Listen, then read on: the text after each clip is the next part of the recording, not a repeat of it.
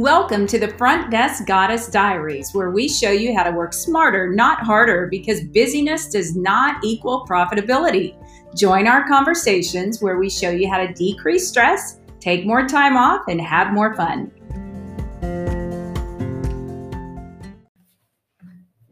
Hi, my name is Amy. I'm a personal practice coach for the Brady Group, and I've been in your shoes. I have the pleasure of working with dental practices across the globe. And you know what I've discovered? Everyone has the same challenges. I'm excited to share wisdom that I've gained from great dental practices just like yours. So, Kathleen is back as my co host today. I am so happy to be back. It's very cold in Texas, and I think it's cold pretty much across the United States, but we are staying warm and cozy. We are. We have a major deep freeze going on. So, I'll bet everybody is pretty cold.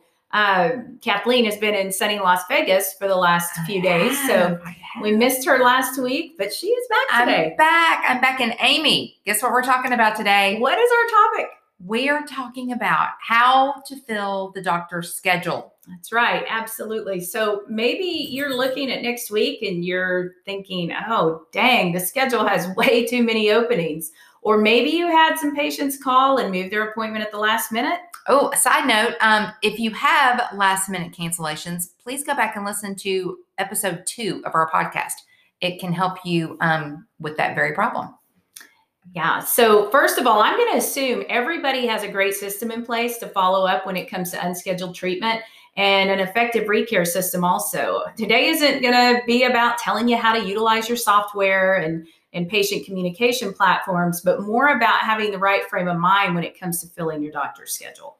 Okay, so what does that look like when you need a right mindset? What what can we do?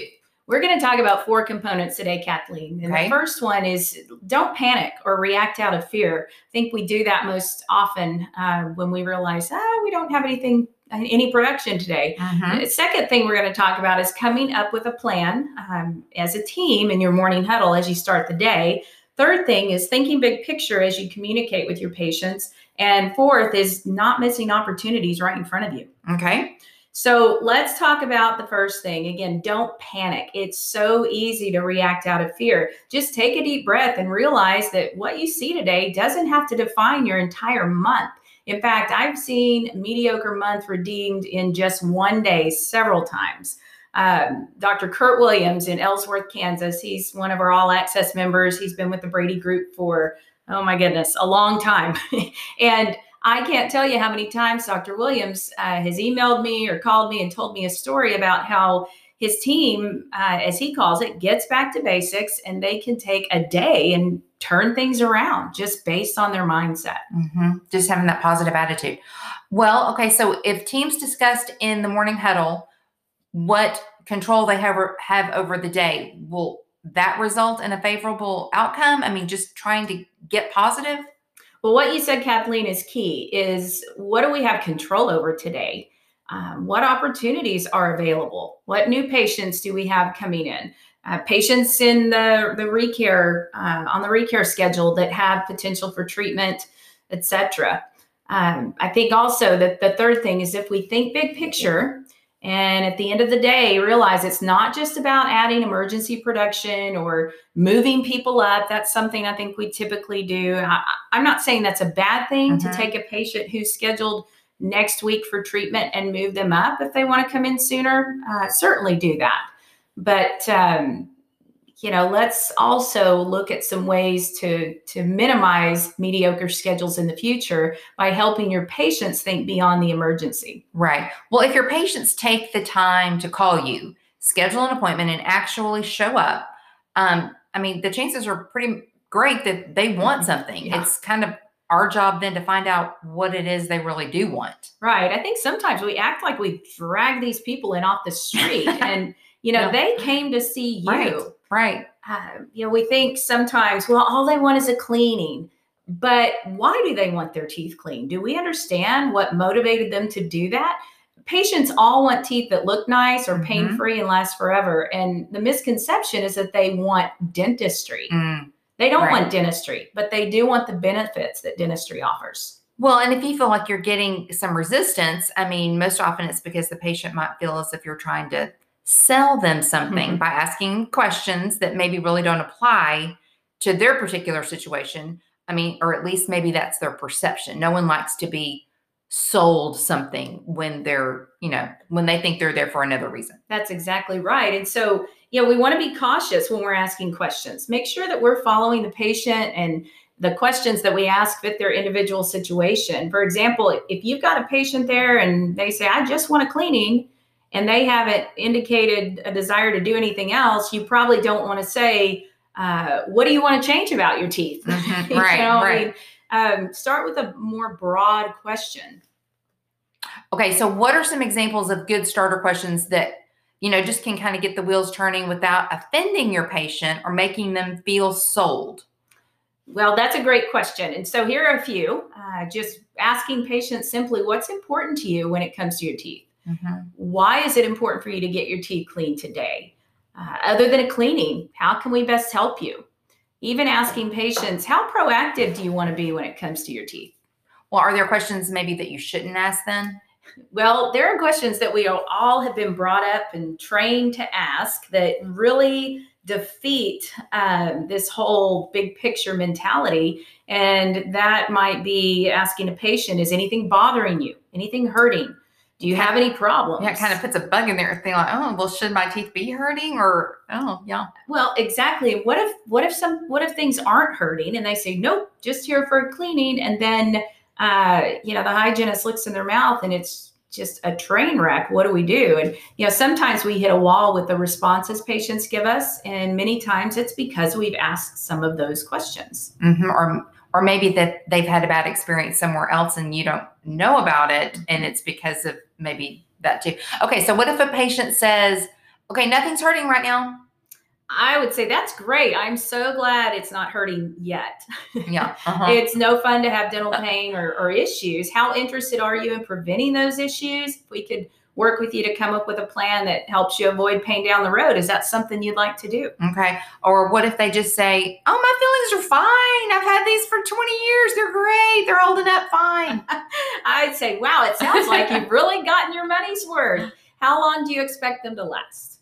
Okay. What if what about patients that maybe have more issues than they even realize? Um, maybe they say, I'm fine right now. I just want my teeth cleaned. And so when, what do you say to that when you know that there maybe they do have some underlying issues? Right. Yeah these are patients that we really need to get out of the present. They're the ones like i mentioned earlier that we don't want to be saying what do you want to change about your teeth?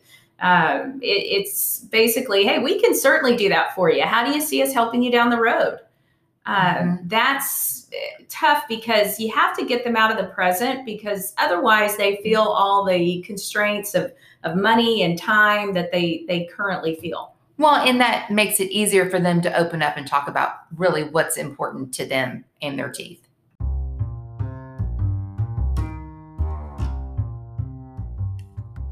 Registration is now open for our April 8th virtual Front Desk Goddess Retreat. It's an outrageously innovative event exclusively created for successful dental practices that want to minimize the hassles of insurance filing, statement sending, bad scheduling, collections, phone shoppers, low case acceptance, high overhead, front desk bottleneck trouble, and other stress monsters. Just call me, Amy, at 800 592 7239 to register. Oh, and you can mention this podcast, and that'll save you $50 on your registration.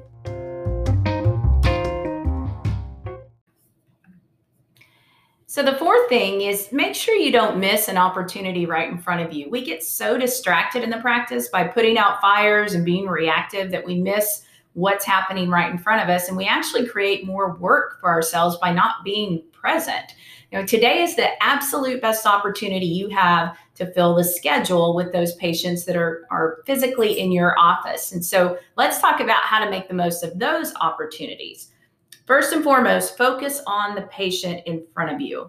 Okay, so does that mean that you don't answer the phone if you're interacting with the patient in the office? What how do you handle that? Great question. And I hear that quite a bit because here's what happens. The phone rings, you have a patient you're checking out, and so we um, answer the phone and then put that patient on hold while then we're checking out the patient. So now we've interrupted 2 mm-hmm. patient interactions. And you know, instead, um, just don't do that. If you're checking a patient out or doing anything with any patient, in the practice physically, then uh, let that phone go to voicemail. Or if someone else is able to pick that up, so they great. need to be the number one priority. The people that are in front of you, the people that are leaving the message can wait, and it's you need to focus on the people that are right in front of you. Kind of going back to make the most of the present.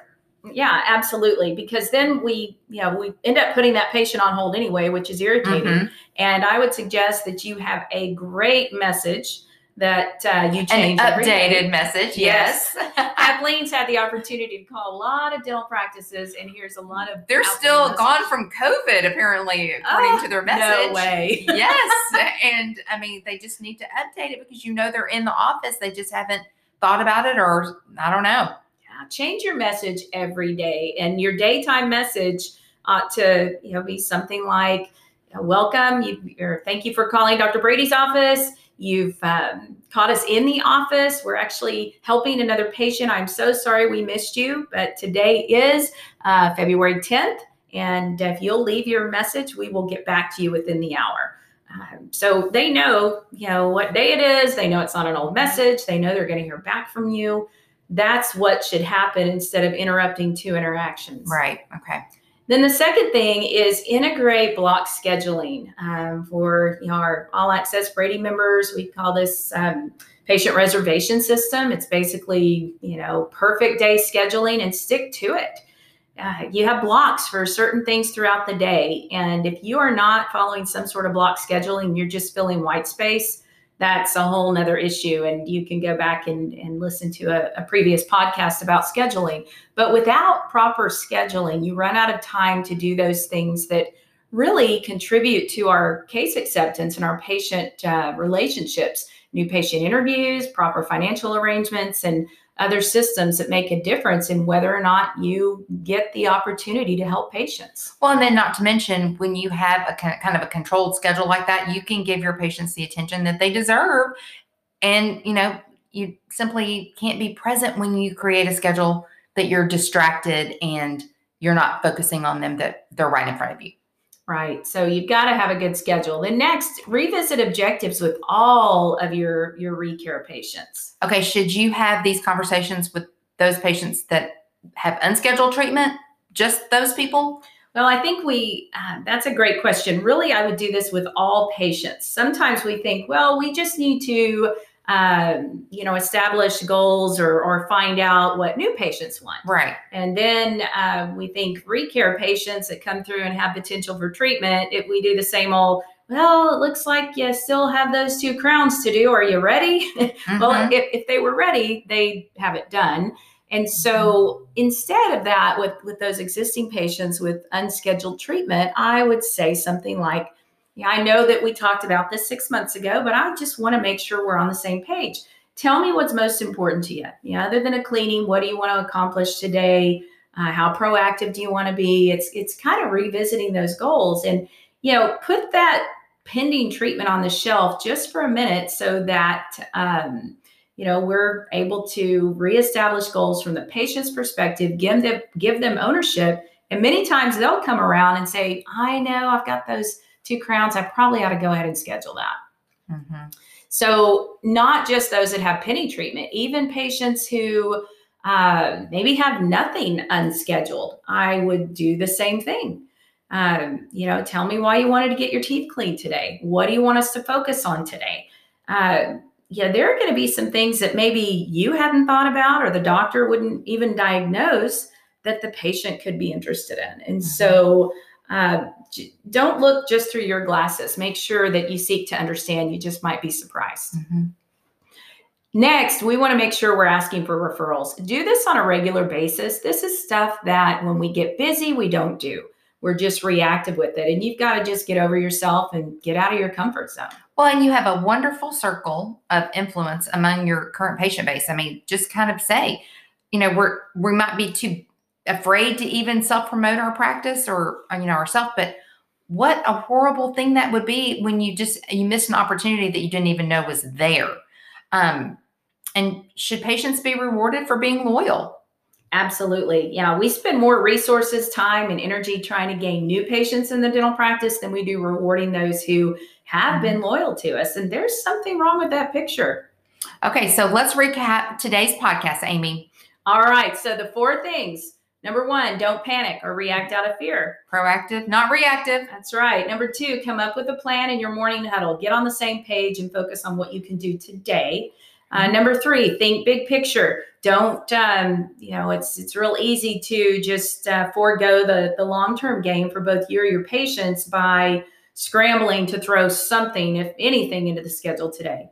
And the fourth thing is again, don't miss the opportunity right in front of you. Right in front of you.